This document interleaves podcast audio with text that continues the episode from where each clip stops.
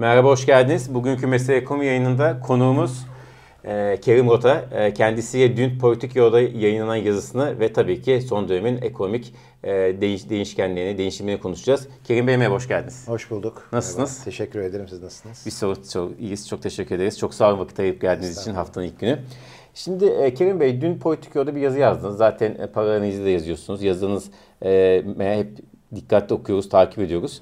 E, dün amok koşusunun bitiş çizgisi nerede diye bir yazı yazdınız. Esasında bu ekonominin nerede, nereye gittiğini ve nerede son bulacağını, sonda ne olacak en çok merak eden soru zaten. Bu iş nereye gidiyor? Onu cevaplamaya çalıştınız ama e, dün ve bugün baş, Cumhurbaşkanı Erdoğan ve Bakan Nebati de ekonominin e, nereye gittiğine dair her zaman gibi açıklamada bulundu. Esasında bayağı tezatsınız yani ekonomi Doğru. yönetimiyle siz bayağı tezatsınız. E, önce bu farkın sebebini sorayım. Bu siyasi bir bakış mı yoksa ekonomi ekonomiye farklı bakış mı? Bence her ikisi de. E, dünkü yazıda hani özet olarak şunu e, söylemem lazım. Geçtiğimiz Eylül ayında büyük bir e, hevesle başlayan işte Çin modeli, yeni ekonomik model, model NAS'la süslenen daha sonrasında ihracatı e, arttıracağı söylenen Türk lirasının e, değer kaybına teşvik eden model ben aslında e, 20 Aralık'ta 21 Aralık'ta e, kur korumalı mevduatın açıklanmasıyla beraber çöktüğünü düşünüyorum. Yani bu o günden itibaren de işte amok koşusu diye adlandırdığım çılgın bir koşunun başladığını düşünüyorum. Bu çılgın koşunun sonucu yok. Ee, öfkeyle tetiklenmiş bir koşu. Fakat bunun sonucunda geleceğimiz ihtimallerin üçe indirmeye çalıştım. Bu üç ihtimalden birinin veya her ikisinin veya her üçünün de gerçekleşebileceği bir felakete gittiğimiz konusunda uyarı yapmak istedim. Bunu çünkü çok benzerin 94 krizinde, 2001 krizinde o zaman da profesyonel hayatta, özel sektörde, bankalardayken yaşamıştım. Ee, hani bunu bir uyarı niteliğinde e, kaleme aldığımı söyleyebilirim. E, tezat olmamızın sebebinin hem siyasi bakış açısı ama daha çok da ekonomik bakış açısıyla olduğunu e, söylemem lazım. Şu anda Türkiye bütün dünyadaki e, ekonomik gelişmeler, enflasyonist gelişmelere karşı e, destekleyici, genişleyici para politikalarıyla aslında çok e, ciddi bir e, enflasyon e, kur spiralinin e, dinamit fitilini ateşlediğini düşünüyorum. E, peki şimdi yazınızda biraz daha e, detaya bakarsak e, KKM'yi kaybet kaybet ürünü olarak evet. değerlendiriyorsunuz. İktidarın ise en büyük e, berbarladığı şey KKM ve yaklaşık 120 milyar TL maliyeti olduğunu söylüyorsunuz. Evet. E, KKM e, kaybet kaybetse hiç kazanan yok mu? Yok yani işin acı tarafının bu olduğunu düşünüyorum. 120 milyarın kamu kaynaklarından harcanan para olarak koydum. Bugünkü kur seviyesiyle. Yani ödenmiş olanlar ve ve bu kur buralar kur burada kalırsa bundan sonra ödenecek olanlar e, olarak hem Merkez Bankası kaynaklarından hem e, hazine kaynaklarından e, izleyicilerimiz şunu karıştırmasın. Nurettin Nebati diyor ki 20 milyar ödedik buna şu ana kadar. Bu şu ana kadar hazine kaynaklarından ödenen. 120 milyar ise hem hazine kaynaklarına ödenen hem Merkez Banka kaynaklarına ödenen hem de kur korumalı mevduat bu büyüklükte kaldığı sürece önümüzdeki 2-3 ay içinde devletin kasasından, kamu kaynaklarından çıkacak. Tabii bugünkü kurla. Bugünkü kurla. Yani artmadığı e, evet. noktada. E, kaybet kaybetti de şöyle yani e, tabii bu kazan kazanın e, tersi hani kazan kazanda insanlar yaptıkları bir işte e, hem onu kullanıcısı hem üreticisinin kazandığını hissederler. Oysa kur korumalı mevduatın kullanıcıları olan e, buna giren mevduat sahiplerinin kazandığını söylemek zor. Çünkü ilk 5 e, aydaki enflasyon yaklaşık yüzde 35'i geçmiş durumda. E, oysa ilk 5 aydaki kur e, doların ve e, euronun değer kaybı yüzde 20'ler civarında kalmış durumda. Dolayısıyla kur korumalı mevduata girmiş olanların e, aman ne güzel para kazandım, e, enflasyona karşı da e, galip geldiğim bir araç oldu demediklerini biliyoruz. Oldukça mutsuzlar. Ama onların mutsuzluğunun yanında bir de bunu ödeyenler, vatandaşlar, dar gelirliler. Aynen Nurettin Nebati'nin dünkü evet. Kızılcahamam kampında söylediği gibi kaybedeni dar gelirlilerse bu parayı ödüyorlar, ödemeye devam ediyorlar ve bu 120 milyarı da artık defalarca e, söyledim. E, tarım desteklerinin dört katı, e, Türkiye'deki sosyal yardımların üç katı büyüklükte bir e, rakamı e, şu ana kadar aktarmış durumdayız. E, bundan mutlu olan da yok. Yani hükümet mutluysa bundan e, şaşı, şaşırırım. Onların da mutlu olduğunu düşünmüyorum. Çünkü Nurettin Nebati ilk bu kur korumalı mevduat çıktığında bunun hazineye herhangi bir maliyeti evet. olmayacak demişti. E şimdi ortada 120 milyar varken e, bu maliyeti görünce de mutlu olduğunu da düşünmüyorum. size onu da esasında hatırlatırım. Biz o gün e, KKM çıktığı akşam size yayın yapmıştık. Doğru. Canlı yayın yapmış. Siz demiştiniz ki umarım yaygınlaşmaz. Evet. Ama yaygınlaştı, değil mi? Yaygınlaştı, Sizin evet. tahmin. Yani ben bunun psikolojik etkisinin kurları aşağı çekip yaygınlaşmayacak e, bir ürün olmasını dilemiştim. Ama maalesef yaygınlaştı. 900 milyar liraya geçmiş vaziyette. E, yakın zamanda 1 trilyonu geçer. 1 trilyon nasıl bir büyüklük? Türkiye'deki toplam mevduatların 5 trilyon lira civarında olduğunu düşünürseniz %20'sine ulaşmış vaziyette. E, hatta e, Paranaliz'de bir yazı yazmıştım. John Ahmet'in ışıltılı dönüşü diye.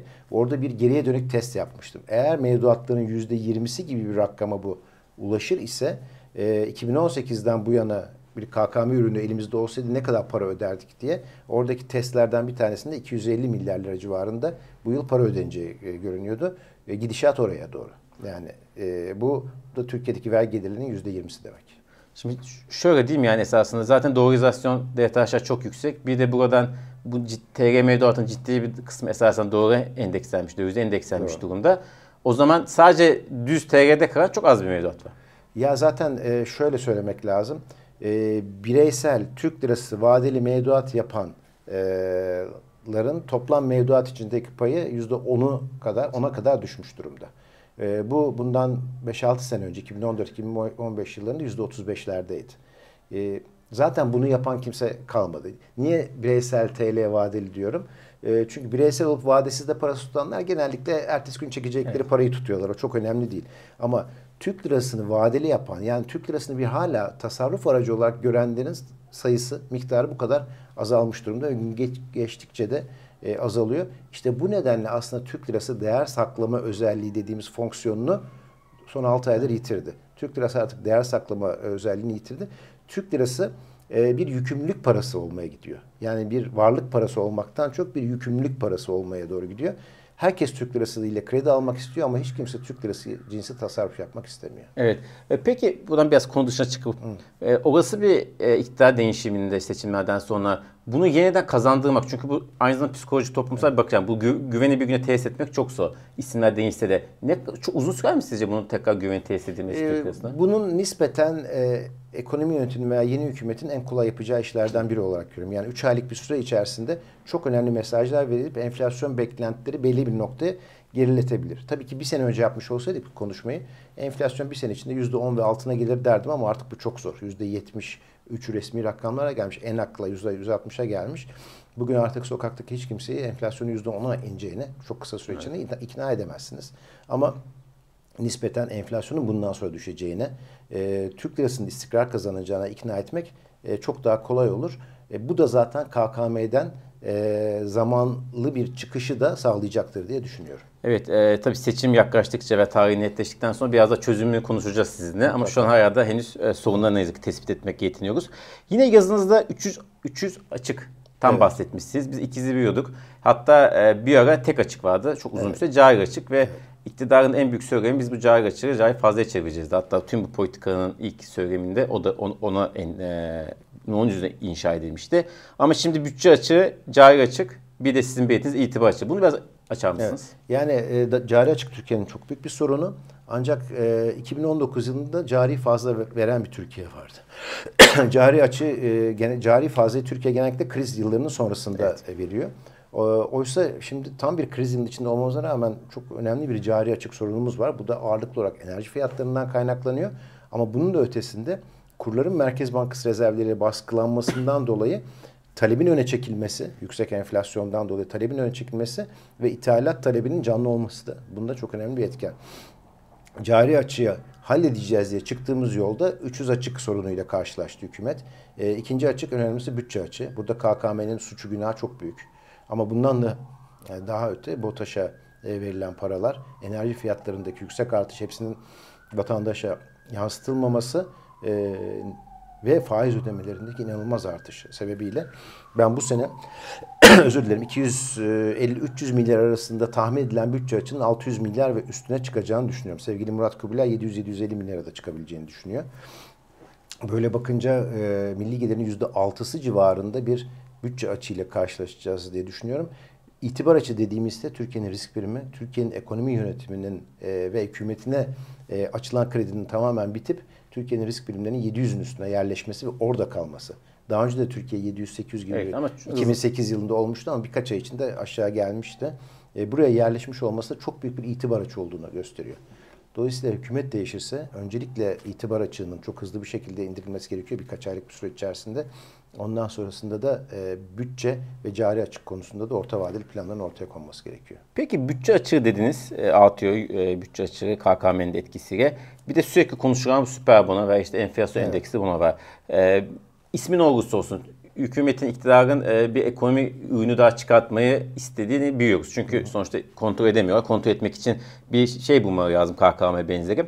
Öyle ismi ne olursa olsun buna benzer bir ürün çıkartılırsa bütçe üzerindeki herhalde e, şey çok sert artacaktı. Tabii yani enflasyona endeksli bir e, tahvil veya bono diye düşündüğümüzde zaten enflasyona endeksli tahviller var. Evet. Bunlar iç borç neredeyse dörtte birine e, kadar bir tutardı ama ondan daha kötüsü bugün bir buçuk trilyon lira civarında olan iç borç stokunun bir de 2 trilyon lira civarında henüz ödenmemiş faizleri var. Ve bunun çok önemli kısmı bu enflasyon endeksi tahvillerden kaynaklanıyor. Bunun üzerine yeni bir enflasyon endeksle e, borçlanma yapıldığında e, bunun artması kaçınılmaz. Zaten hani şu olur. Enflasyonla mücadele ederken yapmamanız gereken iki şey vardır. Bir, bütün fiyatları e, ve finansal ürünleri enflasyona endekslemek. İki, bütün fiyatları ve ürünleri dövize endekslemek. Bu ikisini yaptığınızda zaten enflasyonla mücadelenin baştan kaybedeni oluyorsunuz. Şu anda yapılan bu. O yüzden bu ürünün ben ertelendiğini düşünüyorum. Çok sıkıştıkları noktada raftan bu e, çıkabilir. E, belli mahsurları var şu an için onun e, hükümet açısından. Ama e, bunu raftan çıkardıkları noktada da e, bütçe e, de çok önemli açıkların artacağını söylemek lazım. Yine Bakan Nebati şöyle bir söylemde bulundu. E, başka ülkeler merak ediyor biz bunu nasıl başarıyoruz diye. Herhalde negatif açıdan değil mi? O, o, o açıdan söyledi ama. Yani e, artık hani Bakan Nebati'ye e, lafı geçtiğinde tebessümle hep e, şey yapıyoruz, cevap veriyoruz ama e, artık iş biraz e, işin komik tarafı da çoktan bitti diye Tabii. düşünüyorum ben. E, yani diğer ülkelerin e, büyük enflasyon sorunları var. E, bu enflasyon sorunları tek hane civarında dolaşıyor veya işte 8-12 arasında bir e, enflasyonu büyük bir sorun olarak e, görüp mücadele ediyorlar. Bugün Amerika Birleşik Devletleri'nde enflasyon beklentileri önümüzdeki 2 sene içerisinde %3'lere 4'lere inmiş durumda beklentiler. Oysa bizde beklentiler her geçen gün evet. artıyor. Yıl sonu enflasyon beklentisi 60. Ee, yani bunu bir yere oturtamadım açıklamasını açıkçası. Peki e, şimdi biraz önce atıfta bulundunuz ama biraz daha değişmek istiyorum. Şimdi Bakan Nebahat dedi ki e, gerçekten çok enteresan bir açıklamaydı dün yaptı. Bu sistemden daha gelirler hariç üretici firmalar ihracatçılar kar ediyor. Çark dönüyor e, dedi ve biz e, esasında işte enflasyona karşı ezilen daha geliri de alım gücünü arttırıcı tedbir alıyoruz dedi evet. ve her e, muhtemelen de yazın Temmuz'da bir zam yapılacak e, asgari ücret veya memur maaşı emekli hepsini yapılacak gibi gözüküyor. E, bir de bu açıklamayı nasıl buluyorsunuz? Yani esasında Nebati, Bakan Nebati söylemiş gerçekten kimliğin evet. bu işten kar ettiğini. E, aynı zamanda daha gelirinde e, negatif etkenliği söylemiş. Doğru. Bir bu açıklama, bir de e, bu metot işlem. Yani e, zaten işte o pozitif kısımda, olumlu kısımda olanlar zaten bu işten kar kazanıyor. Negatif olanlarda biz para desteği yapacağız ve bu çark böyle dönecek. Sizce işler mi? Şimdi bu açıklama aslında önemli bir itiraf. Yani e, bu son ekonomik politikalar, kendisinin göreve geldiğinden bu yana son 7-8 aydır ekonomik politikalarının hem kazanını açıklamış hem de AK Parti'nin durduğu pozisyonu, tarafını açıklamış. Burada hem bir e, taraftarlık e, ilanı var e, hem de bu politikaları e, niye yaptıklarının ilanı var. Buradaki kazananlar tabii ki ucuz krediye erişimi olan tüccar, sanayici, e, iş insanı veya konut kredisi alabilenler. Kaybedenlerse dar ve sabit gelirler. Yani kaybeden yüzde 90, kazanan yüzde 10 diyebilirsiniz. Muazzam bir gelir ve servet eşitsizliğini besliyor. E, bunun da farkında olduklarını söylüyor. E, dar gelirleri de işte enflasyon artıyor. Biz şöyle bir ifadesi de var. Yani biz faizleri de yükseltip enflasyonla mücadele etmeyi bilirdik. Ama bunu yapmadık e, gibi bir şey de var. Ya zaten enflasyonla mücadele etmeyi biliyorsanız da bunu yapmıyorsanız artık ben bunu ihanetle eşdeğer tutarım. Çünkü şimdiye kadar e, yurt dışında enflasyon artıyor. İşte o yüzden Türkiye'de enflasyon artıyor. Yapacak bir şey yok. Edilgen bir durumdayız şeklinde yaklaşımlar varken şimdi aslında biz biliyorduk da müdahale etmedik gibi bir noktaya gelmiş. Büyümeyi tercih ettik diyor. Büyümeyi tercih ettik diyor. E şimdi böyle baktığınızda e, dar gelirlilere e, ve sabit gelirlilere de e, atarız işte e, Temmuz ayında asgari ücrete biraz bir yüzde yirmi otuz. E, emeklilere de veririz. E, onlar da idare ederler gibi bir şey var. Ama bu enflasyon e, biliyorsunuz aslında çok muazzam bir gelir dağılımı eşitsizliği yaratıyor ve e, sevgili Alaaddin Akkaş bugünkü yazısında rakamlandırmış. Yani aydan aya muazzam bir e, cepten para e, gidiyor. 6 ayda bir zam yaptığınızda. E, böyle baktığınızda e, maalesef burada kaybedenlerin Türkiye'nin çok önemli nüfusun çok önemli kısmı e, olduğunu e, görüyoruz. Ama büyük bir itiraf da var bunun içerisinde. E, biz dar gelirliye destekleriz demek aslında biz enflasyonunla mücadele etmiyoruz. Enflasyonun takipçisiyiz demek. Ne kadar enflasyon artarsa o kadar da para veririz. Zaten bunun az bir kısmını devlet kaynaklarından veriyoruz. Kalan kısmı özel sektör halleder gibi bir yaklaşım var burada. Bu da tam e, bir enflasyon spiralini biz daha da besleyeceğiz demek aslında. Evet. Peki şimdi bitirirken açış, açış kısmına geri dönerim. Ee, esasında iktidar burada nasıl gideceğini tekrar altın çizdi dediğiniz gibi. Yani bu işten bir dönüş olmadığını işte e, tüm stratejinin arkasında olduklarını söyledi. E, Cumhurbaşkanı Erdoğan da hatta enflasyon artık düşüşe geçtiğinde söyledi. Evet. İşte e, Türkiye ekonomik modelinin çok başarılı olduğunu söyledi. Cari fazla vereceğiz dedi. İhracat artıyor dedi. E, peki bu iş nereye gidecek? Yani e, bu strateji e, nereye gidecek? Şimdi siz işte TR'de büyük bir değer kaybı, devalüasyon olabilir. Yüksek faiz artışı yaşanabilir kısaca. Bir de ödeme dengesi sorunu yaşayabiliriz diye zaten yazınızda bahsetmişsiniz. Evet. E, biz hani böyle hani vatandaş, e, sade vatandaş, takip vatandaş buraya gittiğimiz nasıl anlayacak? Çünkü şunu söylemek istiyorum. Mesela işte 20-21 Aralık gecesindeki işte KKM çıktığı gece Kur'an'da kontrolü kaybedi. Çok aşikardı. Bir günde %10'a yakın yükseliş yaşandı. Ve orada KKM geldi ve ortak sakinleşti. Herkeste şöyle bir şey var. Yine öyle bir şey olursa işte süper bono neyse adı. Bir şey gelecek yine ortak sakinleşecek evet. ve yolumuza devam edeceğiz. Yani burada hem fark ne hem nasıl anlayacağız bu işin kontrolden çıktığını onu kısaca. Ee, şimdi bunu aslında hani üç ihtimal var derken burada ya kurların yeni bir tepe yapması yani Türk lirasında e, kontrol dışı bir değer kaybı. Şu andaki değer kaybını kontrol içinde görüyorum. E, Merkez Bankası rezerv satışlarıyla. Ya faizlerde kapı arkasından veya açıktan e, önemli bir faiz artışı. Mesela enflasyon endeksi bono veya süper bono aslında bunun e, itirafı olur ve e, bir faiz şoku anlamına gelir. E, üçüncüsü de e, ödemeler dengesi sorun derken de şunu kastediyorum. Merkez Bankası'nın ilk 5 ay içerisinde sattığı 40 milyarın çok önemli kısmı yaklaşık 25 milyarın üstündeki bir kısmı e, ithalat finansmanına gitti. Cari açık finansmanına gitti. Daha önceki dönemlerde 128 milyar skandalının olduğu dönemlerde e, bunun çok önemli kısmı portföy tercihlerine gitmişti. Yani bireylerin faizleri düşük bulup döviz almasına veya yurt dışı portföy yatırımcılarının döviz alıp Türkiye'den çıkmalarına verilmişti. O da kötüydü ama bu daha kötü. E, çünkü ithalatı finanse etmek için kuru baskılıyorsanız o ithalat talebinin daha canlı olması kaçınılmaz. Bunun sürdürülebilirliği yok. O yüzden e, aynı 94 ve 2001 krizlerinde olduğu gibi e, kontrollü bir kurlarda yükseliş olabilir veya kontrolsüz bir yükseliş olabilir.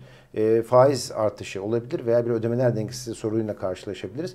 94 ve 2001'de e, bunlardan ikisi aynı anda oldu. Ve bu beceriksizlik sebebiyle oldu. 2001'i iyi hatırlayalım.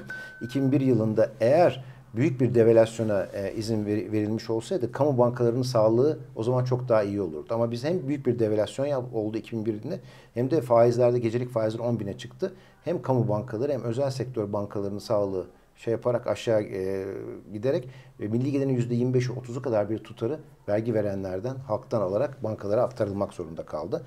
O yüzden e, beceriksiz politikalar genellikle bu üç ihtimalden ikisini aynı anda gerçekleştirirler. Ben bundan endişe ediyorum açıkçası. Yani hem bir faiz şokunu hem bir kur şokunu aynı anda e, karşılaşabileceğimizde endişe ediyorum. Üçüncüsünü daha az ihtimal olarak görüyorum. Çünkü seçime gidecek bir hükümetin artık böyle bir ödemeler dengesi e, sorununa daha önceden tepki vereceğini hala iyimserliğini taşıyorum. E, ama e, Türk lirasında e, mevcut Merkez Bankası rezervlerini satmaktan vazgeçerek bir değer kaybına izin verilmesini en yüksek olasılık olarak görüyorum. E, peki e, şununla bitirelim. E, seçim bu işin neresinde? Yani e, hem seçim tarihi belirlenmesinde sonuçta hala da e, onun tartışma devam ediyor.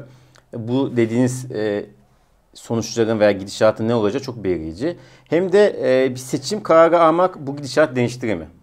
Şimdi bu seçim kararı almanın tabii ki bu gidişat üzerinde pozitif bir etkisi olur. Yani çünkü seçim kararı demek e, bir ihtimal demek.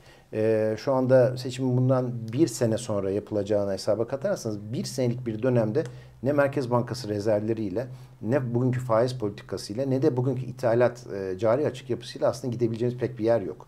Ama seçimler yani yarın olsa 3 ay sonra başka bir hükümetin gelip buna önlem alacağı beklentisiyle piyasalarda bir iyileşme olacağı kesin. Ama benim şahsi beklentim seçim yine gelecek sene Nisan-Haziran arasındaki bir dönemde yapılacağı yönünde.